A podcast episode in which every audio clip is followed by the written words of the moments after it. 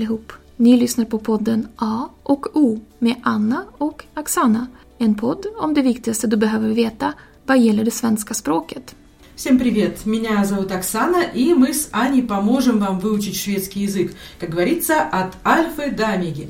Наш подкаст так и называется «А ок у». Эту шведскую идиому используют, когда хотят сказать о самом важном. И сегодня мы действительно будем говорить об очень важной теме, о стране, в которой мы живем, о Швеции, о ее удивительной географии и о географических названиях, которые могут поразить и даже, я бы сказала, удивить тех, кто, как и я, со шведским еще не на «ты». Поэтому сегодня мы активно шуршим картами и разбираемся со шведской географией.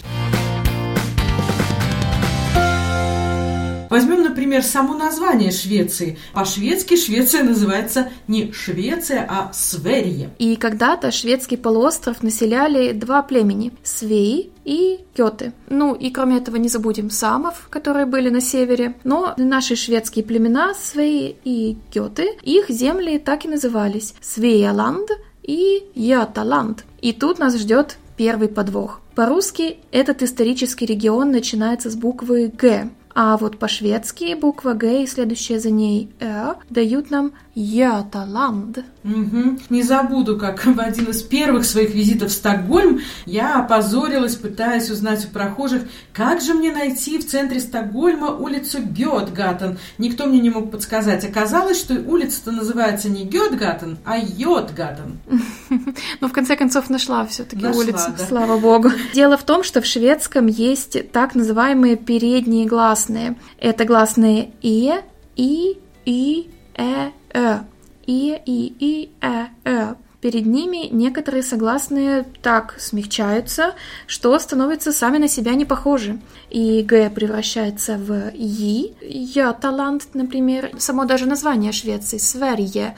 На конце, заметьте, там буква «г», и после нее идет «е», соответственно, «Сверие», а не «Свериге». Не «Свериге». Да-да-да. А «к» превращается в «щ», и «ск» превращается в шведскую «х». И вот вам несколько примеров. Из Китая у нас получается Шина. Шведские города на букву «Г» произносятся как «Евле» и «Елливаре», а другой шведский город звучит как «Хлэфтио», а не «Скелефтио».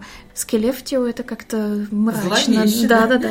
Хэллоуиновские нотки какие-то. «Хлэфтио». В общем, если вы путешествуете по Швеции, главное, что надо запомнить — бдительность прежде всего. Не все названия будут читаться так, как они пишутся. Поэтому вы, найдя на карте пункт своего назначения и спрашивая о нем местных жителей, можете, как и я, попасть в просак. Например, вот мой любимый Гётеборг. Место проведения легендарных рок-концертов. Мы туда часто летом приезжаем за музыкой. И на самом деле читается по-шведски он не Гётеборг, а Йётеборье. Буква сочетания «рг» в конце – это всегда «рь».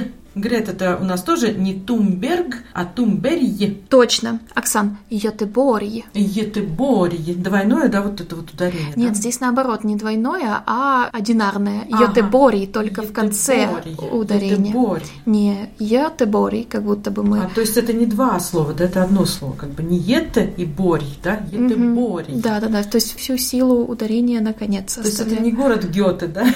Это город Бори. И что касается фамилий, точно ты подметишь. Вспомним хотя бы даже знаменитого шведского теннисиста Бьорн Бори. Шведы его знают как Борье. Да, часто в русской прессе он фигурирует как Борг. Да, как еще? Но Борье. А вот еще один очень распространенный топоним – Шёпинг. Пишется он с буквой «к», а произносится в шведском с буквой «щ» – Шёпинг. Когда-то это слово обозначало небольшой городок с градообразующей ярмаркой. Кстати, на работе мы однажды соревновались, кто назовет больше городов с окончанием «шоппинг». Их прямо очень богато рассыпано по шведскому ландшафту. Нишёпинг, Сёдершёпинг, Норшёпинг, Фалкёпинг, Линшёпинг, Лидшёпинг, Йоншоппинг, ну и просто шоппинг. В Йоншоппинге я, кстати, была. Йоншоппинг это можно перевести как новый. Нишёпинг это новый город. А Йоншоппинг?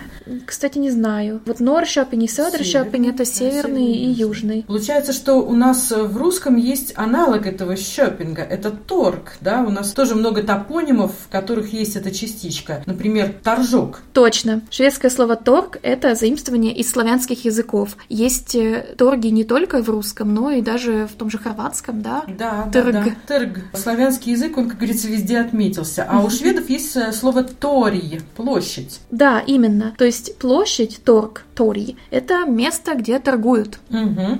Не в каждом городе со словом «шопинг» в названии вы найдете сегодня ярмарку, но надо сказать, что они все равно безумно очаровательны. Все шведские маленькие городки стоят того, чтобы непременно их посетить. Каждый со своим лицом, поэтому не поленитесь, поездите как следует.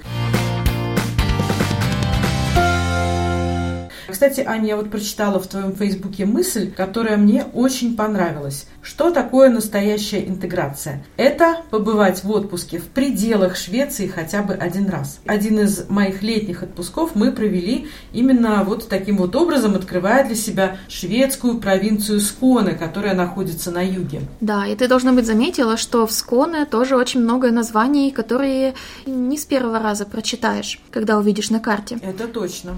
Например, коммуна входящая в Сконелен. Или вот Usby. Кто-то читает как Usby, а кто-то как Osby, но русская буква О в шведском читается как У, а Y — это гибрид буквы И и У, о котором мы уже говорили. Да, помните, это вот эта легендарная буква, которую надо произносить, проделав для этого первоначально такие манипуляции. Вот попробуйте сказать обычное наше И, широко раздвинув губы при этом, И, а потом сведите губы в трубочку, как для буквы У, но при этом продолжайте говорить И. У вас получится идеальное шведское Ö. Я живу в коммуне, название которой тоже есть эта буква Täby. И многие мои латвийские друзья уверены, что я переехала в местечко под названием Табу. Да, давайте попробуем еще раз произнести вместе эту букву И, и потом сводим губы трубочкой, получается И. Как будто вы увидели что-то, что вызвало у вас неприятие. Что это? Фу! Ию! Ию, Энджи! Это еще ничего, кстати, возвращаясь к табу. В Норланде есть местечко, которое называется Энсамхетен, то есть одиночество. Интересно, сколько людей там живет в этом одиночестве. Да уж. Не очень хорошее название, наверное, для маленького городка на севере Швеции. И в Сконе есть еще один город с непростым названием. В Сконе есть город, который называется Криханста. Оксан, как думаешь, под каким именем он известен за пределами Швеции? Я когда в первый раз услышала это название, я, честно говоря, растерялась и не поняла, как его записывать, как оно может писаться на карте. Теперь-то я знаю. Представьте себе, это город, который мы знаем как Кристианстад. Да-да-да. Я никогда не думала, что он может произноситься как Криханста. То есть что, как? На самом деле в нем есть вот это вот сочетание STI, и оно часто дает шведский звук Ш, Х. Это как в слове «звезда» по-шведски «хана». Оно тоже начинается с STI. Да, с этих трех букв, стоящих вместе. Да. И получается Х, соответственно, Криханста. А еще можно заметить, что у многих городов на юге Швеции, которые заканчиваются на «стад», последняя «д» не читается. И получается «Криханста», «Иста», «Хальмста», «Карлста». Я, когда приехала первый раз в Иста, у меня тоже был отпуск в Сконе, приехала в Иста и такая «О, Истад!» Какой-то город с «и» просто. Но оказалось, что это «Иста». Почти как «Инста», да? Да, точно. Он такой инстаграмный. Только губы трубочкой. Если вы знаете шведский, то карта Швеции может вам доставить много поводов для того, чтобы повеселиться, потому что многие старинные названия местечек и городков, скажем так, не совсем приличные или, по крайней мере, очень необычные. Например, неподалеку от известного шведского лыжного курорта Мура есть местечко под названием Рёвхолет. И самый мягкий перевод, который Google нам предлагает, это задница, хотя, я так понимаю, это не задница, а, скажем так, не очень приятный человек. Ну, задница тоже. На самом деле, задница действительно по-шведски рёвен. Ага. И на шведской карте немало топонимов с этим словечком, как ни странно. Неподалеку от Упсалы есть Юб рёвен, буквально глубокая задница.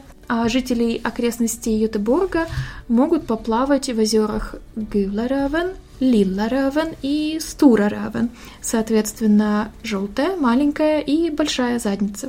А еще можно вспомнить станцию метро в Стокгольме, которая произносится как «суккенплан». «Суккенплан». Да уж, выражение «я в глубокой заднице» заиграло для меня новыми красками. А еще я нашла на карте милое название «Катхартен» – «кошачий хвост». Или вот «секс-траск» – «сексуальное болото». Это место на севере Швеции, примерно в 150 километров от Хлэфтио. Да, я не могу определиться, хочу ли я поплавать в таком болоте или нет. Швеция действительно славится своими озерами с чистой водой, в которых очень приятно искупаться в жаркий день. Одна из речек так и называется «Кларельвен», то есть «чистая река». Но есть и другие названия, например, «Шеттхön», «мясное озеро», и «Рымпхön», от слова «попа». Они не кажутся такими уж манящими, или как? Ну почему? Мясное озеро для многих любителей шашлыка, особенно летом. Действительно, почему бы нет? В слове «шётхен» тоже правило, что в словах «Йеттеборье», «Йётеборье» и «Йётгатен», правильно? Все правильно. Наше путешествие по шведской орфографии привело нас назад к правилу, которое мы обсуждали в самом начале. Мы с вами привыкли, что в наших родных языках есть твердые и мягкие согласные, да, д, д, п, п и так далее. Но в шведском языке и гласные могут быть твердыми и мягкими. Мягкими гласными в шведском языке называют те самые и, э. А твердые это а, у, ы и о. Ну да, если сравнить «э» и «о», то понятно, в чем там, как говорится, разница. И надо сказать, что твердые гласные наши маленькие орфографические друзья, ну просто потому, что они проблем нам не добавляют. Согласные перед ними читаются именно так, как они и пишутся. Правда, есть одна буква, которая пишется как русское «о», вот про нее надо кое-что запомнить, что она может читаться как «о» в кратком слоге или наоборот как «у» в долгом слоге. Например, слова «стур» и «фольк». И там пишется «о», а читается «у» или «о». Ну, правда, это не всегда работает. Например, есть слова, которые пишутся одинаково, а читаются по-разному. «Кот» и «кут», «короткий» и «карточка». Точно. Я правильно прочитала? Правильно. «Кот» короткий и «карточка» «кут». Да, и еще один небольшой сюрприз от буквы «о». Это когда перед ней стоит буква «е», буква, которая выглядит так же, как английская буква «J». Да? Вместе получается «ю». Имя Йохан, которое мы пишем как «Йохан», превращается у шведов в «Юхан». А имя Джоанна они прочитают как Юанна. Вот единственное, что если вы увидите имя Джон в шведской прессе, не спешите читать его радостно Юн. Там короткий слог, поэтому оно будет читаться как Йон. И все-таки не Джон, а Йон. Кстати, Йон. Йон Лундвик. Помните, парень, который Евровидение порвал от Швеции? И, кстати, мое имя шведы тоже читают не Оксана, а Уксана. Я уже к этому привыкла и даже почти не сопротивляюсь. Держись, Оксана. Кстати, что касается Йона, есть имя Йон, и пишется оно на конце с двумя согласными H и N. Да, как английское Джон. Да. Поэтому это гласное короткое, но существует и имя Юн с У, да, Йон и Юн. И Юн пишется просто как J, U, шведское U, русское О и N. То есть одна согласная на конце. Да, то есть слог длинный, хотя он на самом деле физически короткий, но при этом читается «ю» сразу, «юн». А много имен, которых вот эта буква непредсказуемо меняет ситуацию, да.